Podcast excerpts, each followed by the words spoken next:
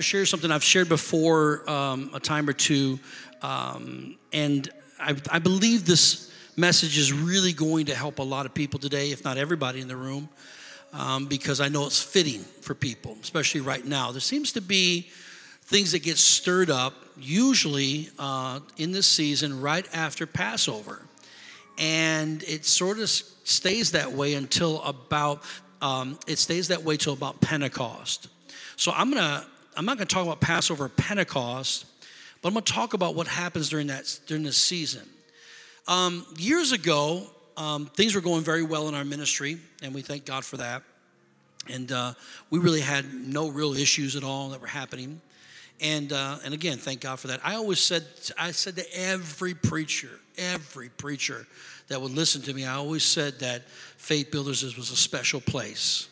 And it is a special place, and it's always been a special place. Um, but we had not yet been tested. And I'm not going to tell you about the test, but I'm going to tell you about something leading up to it was sort of like a red flag or a warning. And, you know, God speaks through dreams and he will give you dreams or visions and it, it, helps to you to understand where you're currently at matter of fact my elders have a brand new ministry they started called dreamers inc dreamers inc. And that's Mari Pito you saw them at the very end. And they're really educated in that. They'll help you with your dreams. And and i, I was thinking my god they're going to open that door and going oh everybody's got a dream. Praise god. They're going to just with one word pizza. Too much pizza. That's the reason why you had that weird dream last night. That's not spiritual. But oftentimes, God will speak to us in symbols and signs like that. So I was having this dream, and it was real. And I was standing out here on Howell Avenue. Those watching may not know this, but directly across the street is General Mitchell Airport.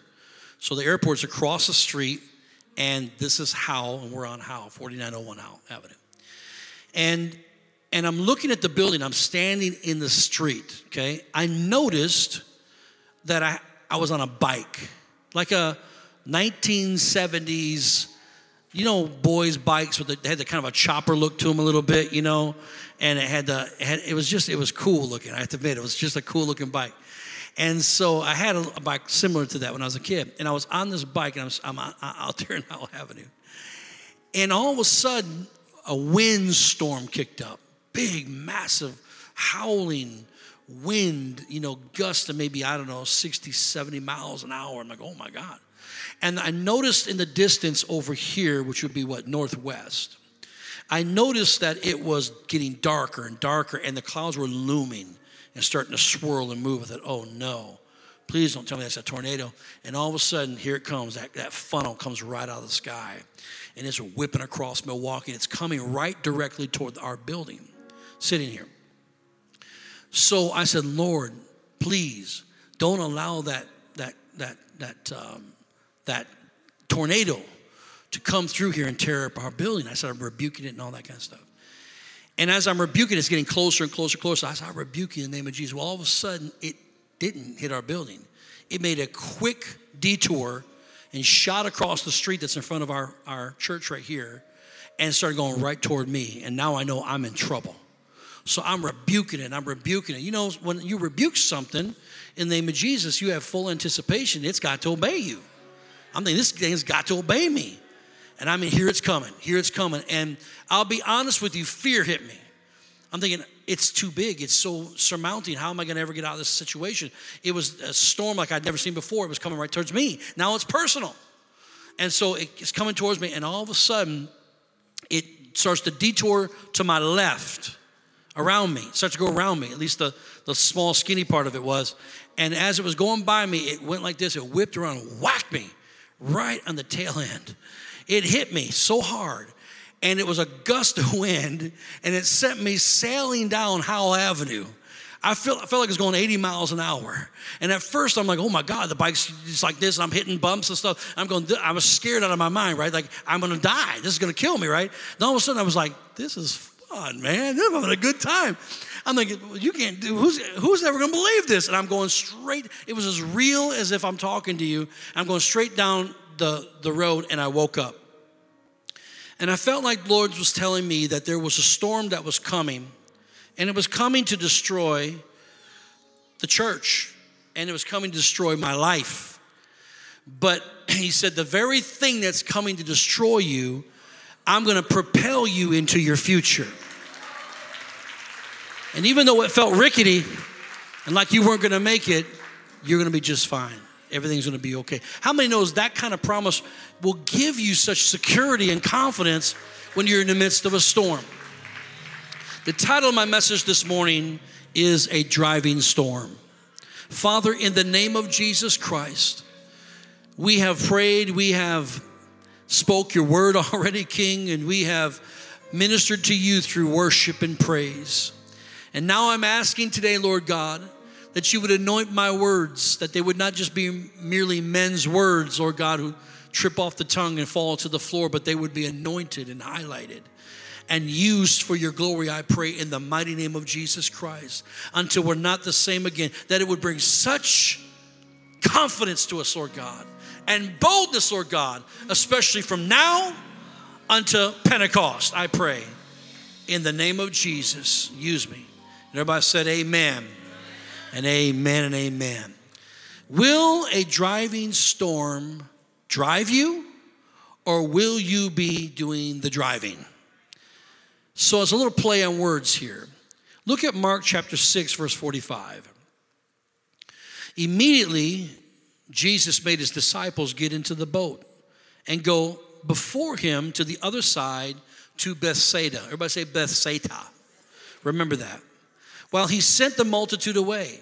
And when he had sent them away, he departed to the mountain to pray. Now, when evening came, the boat was in the middle of the sea, and he was alone on the land. Then he saw them straining at rowing, for the wind was against. Remember, he's in the mountains, so he can see quite a distance. And he sees them, and they're struggling in the middle of the sea. He said, Because the wind was against them. The wind was contrary, I think the King James Bible says, was contradicting them or keeping them at bay so they can't get to Bethsaida. They can't get to where they're supposed to go. Now, about the fourth watch of the night, Jesus came to them walking on the sea, and when it passed them by, everybody say this after me say, Lord, please don't pass me by. And when they saw Jesus walking on the sea, they supposed it was a ghost and cried out. You know, it's interesting that when they're in the middle of their problem, it was like Jesus was coming to help them, but they didn't even recognize it. They're thinking something evil's happening. There's some ghost out here, right? And he said it would have passed them by. And but they cried out, for all they all saw him, but were troubled because they didn't recognize that help was coming. But immediately he talked with them and said to them, Be of good cheer. I love Jesus because he always brings about a positive spirit. Be of good cheer. It is I. Do not be afraid. I know you can't recognize me as much as you are do on dry ground, but I do walk in the midst of storms. I can do that. Then he went up into the boat to them, and the wind ceased. And they were greatly amazed in themselves beyond measure and marveled, for they had not understood about the loaves. Because remember he had just did the miracle of the two fish and the five loaves and they were they didn't get it because the bible says their heart was hardened. They did not have faith. When they had crossed over everybody say crossed over. Some of you are fixing to cross over even this morning in the name of jesus they came to the land of Gennesaret, but I thought they were going to the land of Bethsaida. But instead, they end up in a completely different place, the land of Gennesaret, or we would call the land of miracles, because that, that's where Jesus did the most of his miracles were in Gennesaret, at least the most recorded miracles was in Gennesaret. And they did what? And they anchored there. And when they came out of the boat, immediately the people recognized him, ran through that whole surrounding region, and began to carry about, about on the beds those who were sick to wherever they heard he was. Wherever he entered into villages, cities, or the country, they laid the sick in the marketplace and begged him that they might just touch the hem of his garment. And as many as touched him were made well. Church, there are reasons for the storms that come into our lives. And the number one reason is because of where God wants us to be. we have an idea of where we would like to end up. That would be Bethsaida. But all of a sudden, plans got switched on us and didn't ask for our permission, and now we're heading in a different direction. And a lot of times people will begin to rebuke the direction, thinking, I'm not supposed to be here. But could it be that God's using the storm? Come on, y'all. Not to drive you out of your purpose, but to drive you smack dab in the will of God. And you end up in a place of miracles rather than a place of normalcy. And that place I would call, that place that God wants us to be, is our destiny. Everybody say, My destiny.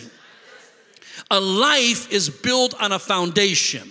Whatever the foundation is will determine the kind of destiny you will have. That's why Jesus talked about the fact that when you build your house, you build your house upon the rock.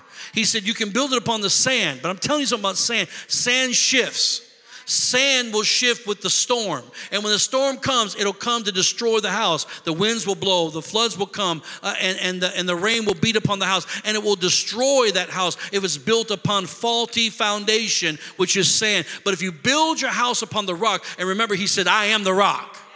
You build your house upon the rock, your foundation will be solid. He said, The storm will come, the floods will beat, the, the floods will rise, the, the, the wind will beat, and so will the, the rain, and it will beat it. You might have a broken door a broken window, but your house will be preserved in the end.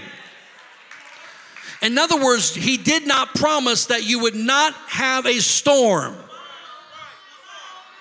And sometimes we get ourselves so busy praying against the storm, but sometimes God will allow the storm in your life just so you'll know that you have been founded upon His rock and the place of destination may not be what you thought, but it's the perfect will of God.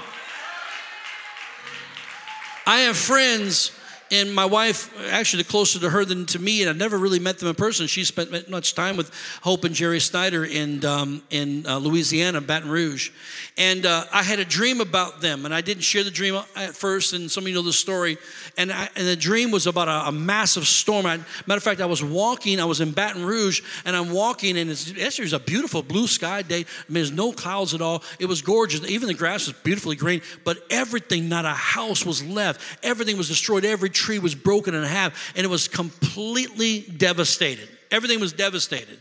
And but yet there was still a peace in the land. I can't explain. I can't explain it. And as I'm walking, I see Jerry and Hope Snyder. They're pastors of a church. You bless them if you recall this.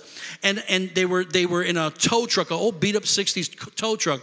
And I walked over and said, "Hey guys, what are you doing here?" And they were smiling and they were happy. And and Hope had her feet up on the dash. And um, I said, Well, what, what good? It's good to see you. And they said, Well, we're here and we're here to pick up anybody who's been stranded from the storm. And they said, As a matter of fact, uh, they said, We feel like God has given us a brand new ministry, and this is our new ministry. And so we're just so excited because God is going to use us in a brand new way to pick up the wayward people that have been left out in the storm. I said, Well, praise God. And, and, and the whole time I'm hearing a song in the background. And the song you might remember, how many of you ever heard of the Rolling Stones? Now, I don't follow the Rolling Stones. Of course, I've heard them my whole life. You know, they've been, they're old, old. They've been around a long time. Are they still touring? I have no idea. They've been around a long time. Every year they want to retire and they come out with crutches and stuff and uh, wheelchairs and they still bang on the guitar. I don't know. But, anyways, and but there's a song i don't know the name of the song i've heard the song i don't know the title of the song i don't know the words to the song i know the tune of the song that's it and i'm hearing it play over and over in the background while i'm talking to hope and jerry snyder I kept thinking, even in the dream, where's this coming from? When I woke up, it was still playing in my ears. I had no idea. I knew it was significant. I woke up, and when I did, I went to Google and I looked up that song. I finally found it. Do you know what the title of the song is? Give Me Shelter.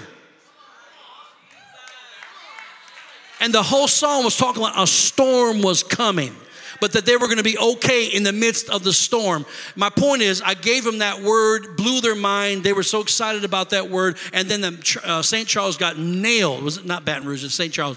Got nailed with a massive storm. And to this day, it's changed the trajectory of their ministry. And all they're doing now is helping people and have trucks of food coming in and blessing their city. Come on.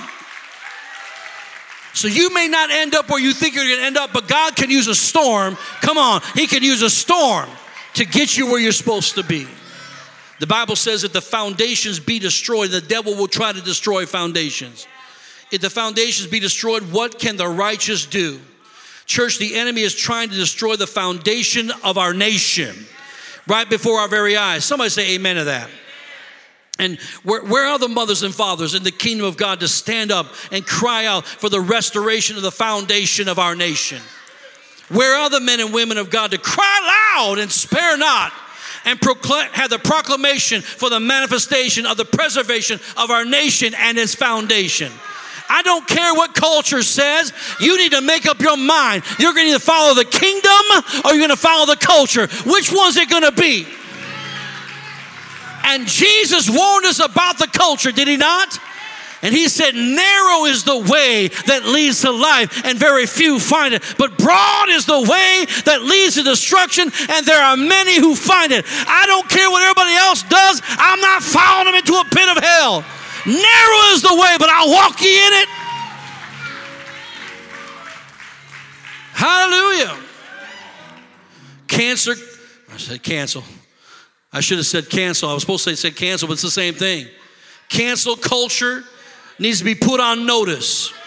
Who do they think they are, thinking they're going to cancel what God says is right? Who does the devil think he is that tell the church how the church is supposed to live and how the church is supposed to respond? The devil can go straight to hell. Somebody say amen. It's time for the saints of God to rise up, and shout, and be loud about it. Well, we're offended. Join the crowd. We're offended. We're just offended. If you don't believe like we believe, say what we say, do what we do, we'll shut you down and destroy your reputation. That cancel culture is the same spirit that was alive and well when Jesus walked the earth. And all they want to do is cancel Christ, cancel Christ, cancel Christ until they put him on a cross. We don't like what you're preaching. We'll shut you down. And they shut them down. You don't stop preaching what you're preaching and saying what you're saying, we'll kill you. And they did. But they did not know God would use the storm of even death. A king would die, but the king of kings would be a rose from the dead. Somebody say amen.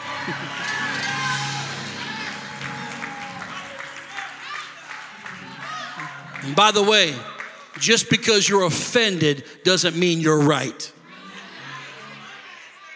Your offense does not make you right. Doesn't make me right either. The Word of God is a light unto our path. The Word of God is what directs us every step of the way. Somebody say amen to this. And, church, they are coming Listen to me. They are coming for our Bibles next. You hear what this preacher is saying. He will not stop. The devil will not stop until he has canceled Christ completely out of America. And if he can cancel him out of America, he can cancel him across the whole wide world because America spends more dollars and cents preaching the gospel from this property, this land, than any other nation on the face of the earth. 10 years ago, they would have preached this. I said, not going to happen. Are you kidding me? Now I'm watching it happen right before my very eyes because nobody will stand up and say, I don't care what you try, I will not change. You cannot cancel God. Somebody say, Amen. And next they'll be doing after that, they're going to try to shut down churches. You watch and see. Don't you understand what the devil wants to do? He wants to bring us back to the 1600s before this nation was even formed. He wants to bring us back, bring us back to a place where the yeah, you can have church, but it's going to be state run. The state will tell you what you can preach and what you can't preach. Does anybody want to live in a nation like this? You see, I'm for freedom of speech. I'll let the guy over here preach Satanism. If he wants to preach Satanism, let him preach Satanism. My message is so much stronger than his. I, my message cancels his message. Do I like it? I hate it. But I believe that everybody has the right to say what they need to say. This idea of shutting people down is demonic, and you mark my words, it's coming unless we start to stand up and be heard. The problem is, God's people are not willing to go through the storm. They don't like it. They rebuke the storm.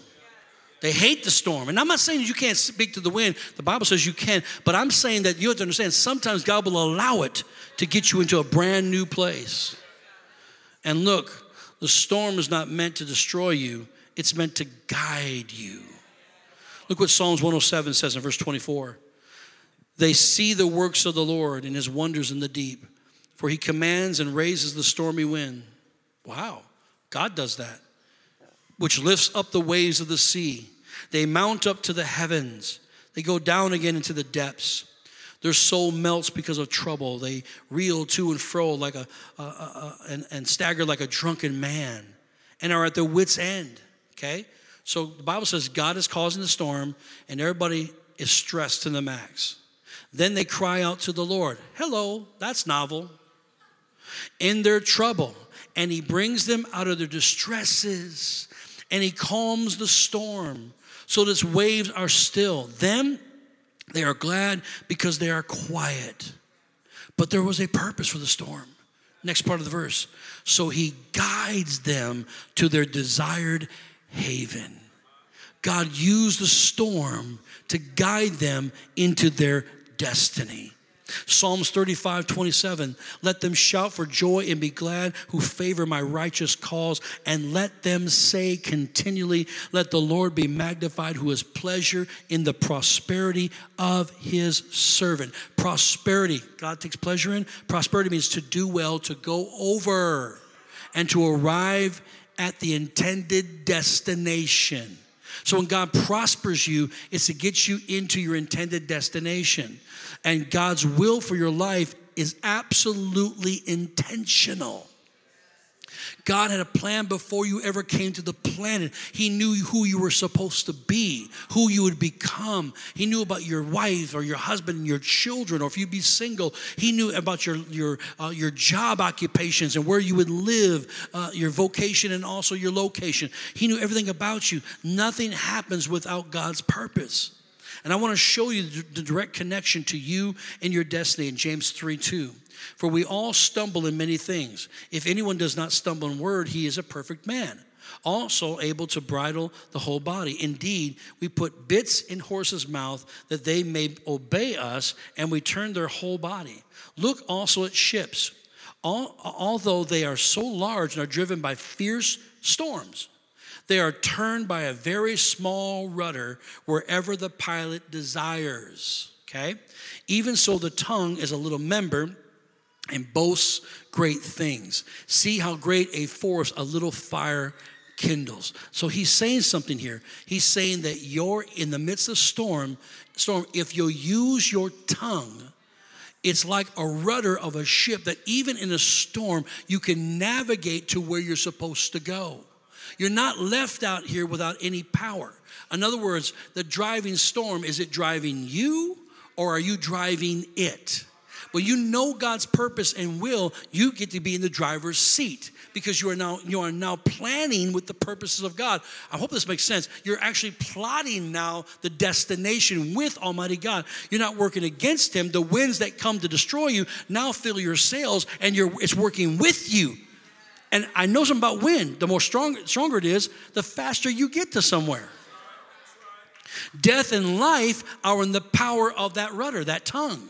And those who love it will eat the fruit thereof. So you turn on the death cycle or the life cycle by the things that you speak.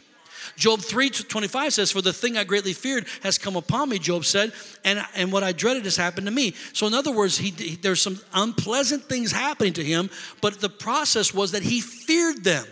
And in fearing them, he says this I am not at ease, nor am I what? Quiet. He began to talk about the mountain, not to the mountain. I am not, I have, here's what he said I have no rest for trouble comes. Trouble hadn't come yet. He's telling you, I spoke these things into existence. I was afraid of them, and I used my mouth, my tongue, to direct my life into trouble. Job 22 28 says, You will also declare a thing. What's a thing? It's anything. Your thing is your thing, my thing is my thing. I might not even like your thing. You may hate my thing, but we both have things. What are they? Anything. You also declare a thing, and it will be what? Established, caused to be recognized and accepted to be set into a secure position. That's what happens when you declare something. Can I get somebody to say amen rather than the first row? So light will shine on your ways. And when they cast you down, you say, exaltation will come. So when trouble comes, you speak your desired end. Promotion's coming. I know it attacked me, but exaltation, exaltation's coming. Then he will save the humble person. He will even deliver one who's not even innocent. Because he's working the principles of the kingdom. Yes, he will be delivered by the purity of your hands. Jesus, even in the New Testament, when he couldn't find fruit on a tree, fig tree, he went there because he was hungry. He'd been out on the water, now he wants to eat. He comes and there's no fruit on it. And the Bible says, watch this. The Bible doesn't say he speaks to the tree. He does, the Bible says he doesn't, watch this, in response to the tree. In res, it actually says, in response to the tree, he spoke to it and cursed it and said, Let no man eat from you ever again. The next day they come, they come on by, and disciples noticed it was dried up from the very roots that had already felt, fallen over in the middle of the night. It was completely done. Oh, his words had power. Watch as Jesus spoke in response. When's the last time you spoke to, in response to your bills? Now you're looking at me stupid. Instead of going, oh no, I'm not gonna be, I'm gonna have to get a third job now. I'm gonna have to get myself a fourth job. I'm gonna have to beg for my uncle. He's kind of rich.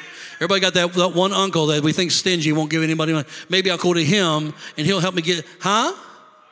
Maybe I'll hold back my tithe for a few months and I'll get caught up on da da da da. We come all kinds of things rather than understand that we got power with our words. In response, the, the, the, the bills say, I'm taking you down. In response, you say, No, you won't. I'm an overcomer. This too shall pass. I'm prosperous. I'm a wealthy nation.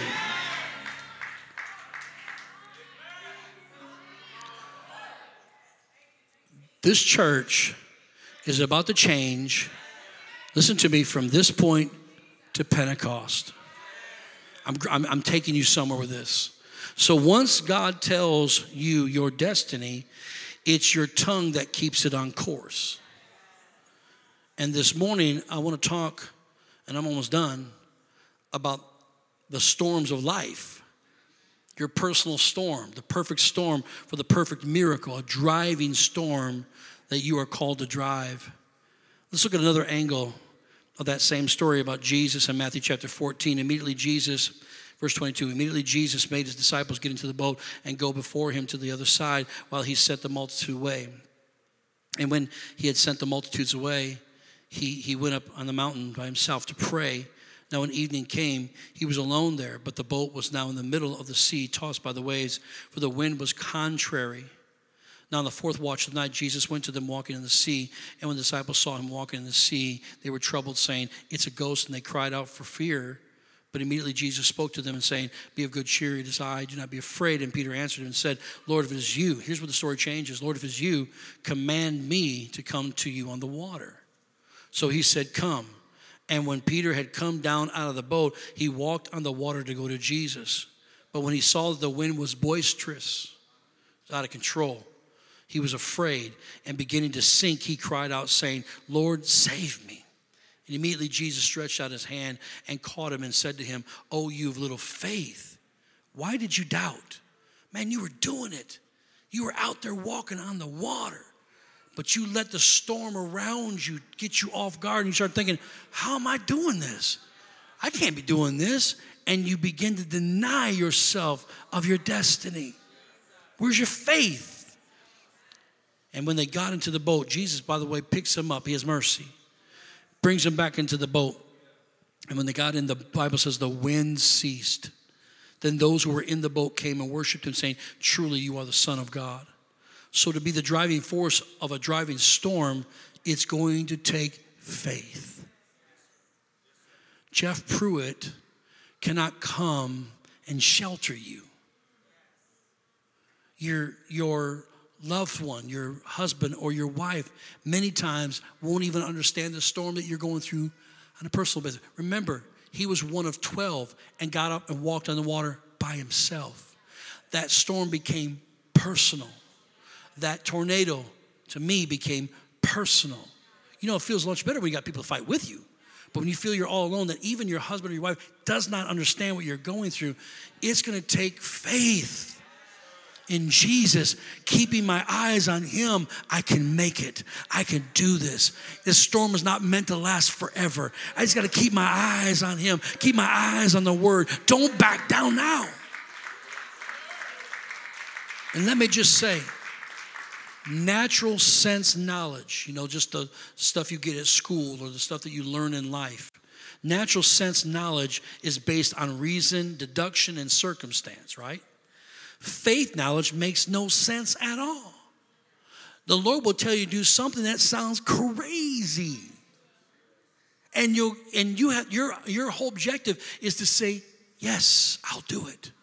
I was thinking about this today. I got stories, you've heard my stories, but one of the, the beautiful things that I love in my wife's story is that when she was literally in a storm in her own personal world, her life, and hurting and going through some stuff, this was years ago, before we started this church. And she thought, well, I'm not going to sit here and cry forever. She was in her, in her car crying and praying, saying, Lord, I need you. And she said, Lord, I just need you to put your arms around me. She knows in the natural that's not going to happen, but she's like, she didn't have any other words. I just need your arms. Just I need to, I just need you to put your arms around me. Just give me a hug. And she didn't feel much, and she's like, you know I just got to drive these tears. And she went into the a bookstore, it a Christian bookstore. She wanted to look for a couple things, and she went in that store, and it was just her and another woman, and this woman comes all the way across the store, and she says, I know you don't know me, don't think I'm a freak or weird or whatever, but I heard the Lord when I saw you, and the Lord said to come over here and give you a hug, and it's from Him.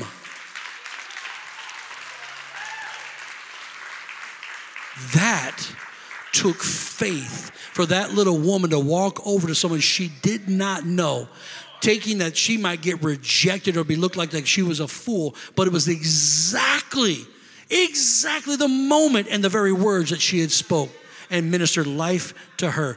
That's the kind of faith we need. See, our minds have been trained by a system that is based on the satisfaction of reason and deduction. We're satisfied by that. So that our five physical senses have the greatest input, even above God, because we feel more secure understanding the way we want to understand. But faith is different. Look at Hebrews 11 1. Now, faith is the substance of things hoped for, it's the evidence of things not seen, or it's not perceived by the physical senses. Faith is not physical. Faith is a deep knowing in here that you just can't shake and you won't shake. It's keeping your eyes on Christ who dwells inside you. So, what's your evidence? Your evidence of, of these things coming to pass is always going to be your faith. And my faith shows action to what I believe is corresponding action. Let me make this statement. So even though you don't know what's going to happen, okay, you can still predict the outcome. I don't know how God's gonna do it. I don't know by what means He's gonna use to get me out of this, but I still can predict the outcome. And I'm gonna tell you one first that will help you right now all things work together for good to those who are called according to his purpose. You should have shot it real big right there. Even the storm, I don't thank him for the storm. I thank him through the storm. That through the storm, I'm going to be heading right where I need to be. I'm not going to miss a lick, and I'm going to get there quicker than what I thought. What looked like was my demise was my destiny. Come on.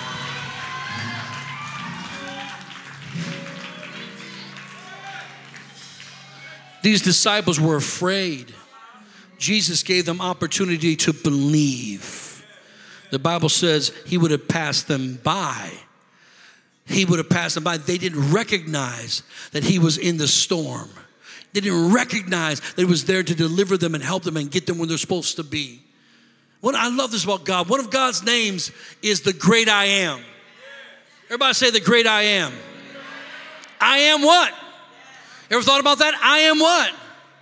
He's he is anything you need him to be in the midst of your trouble. I am your healer. I am your deliverer. I am your provider. I am the rock of your foundation. I am your sustainer. I am your shield. I am your defense. I am the anchor in the midst of your storm. Somebody shout yes. You need a breakthrough? He's your barrier breaker. You need an answer? He's your problem solver. You need a miracle? He's your help in the time of need. You need refuge from the storm? He's the rock of your salvation. Somebody shout, He's my rock.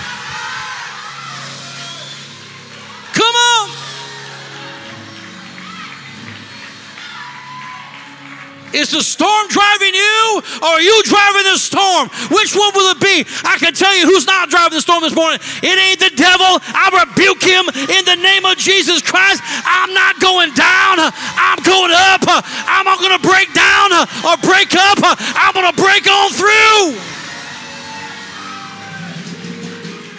Woo! Please sit down. In closing, I want to say this.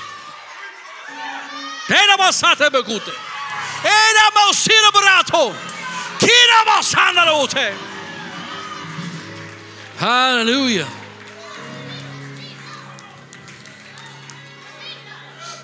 Praise the Lord. We got to go, but let me say this before we leave a couple things. The Lord has instructed me something special to do. I saw this from Ed Young Jr. How many's ever seen Ed Young Jr. before? Ed Young Jr. Who knows Ed Young Jr.? See your hand. Y'all need to get out a little more often. There's like a lot of Christian preachers out there. You need to know. I'm serious. I think we found so much secular stuff we don't even know who's really out there anymore. He's a great preacher. Um, he's been around for like a thousand years, and so you should know him. And um, anyways, he preached a, a, message, and I didn't hear the message. Uh, I follow on social media, and and when he says, it went in my spirit, and Lord says, I want you to do this. I rarely do this. I, I don't, I, from time to time, I'll get something from a preacher, but I just knew it was the Lord.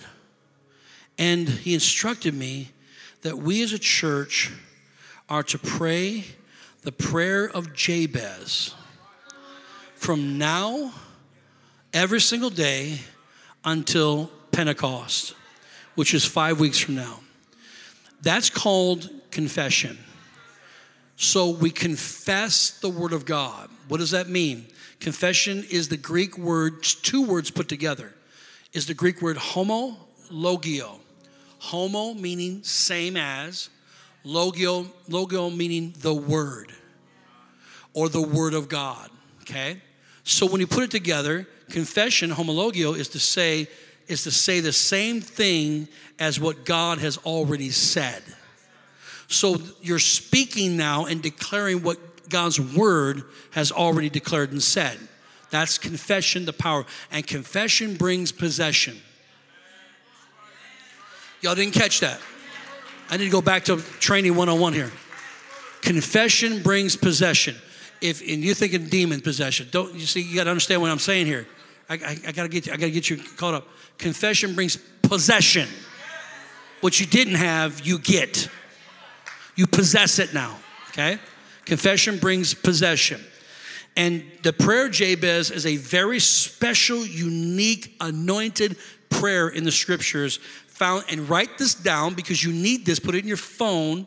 And then uh, today, son, let's, or Anna, we'll make a, a, thing that people can, if you go on social media, we'll put it out there so you'll see it, okay?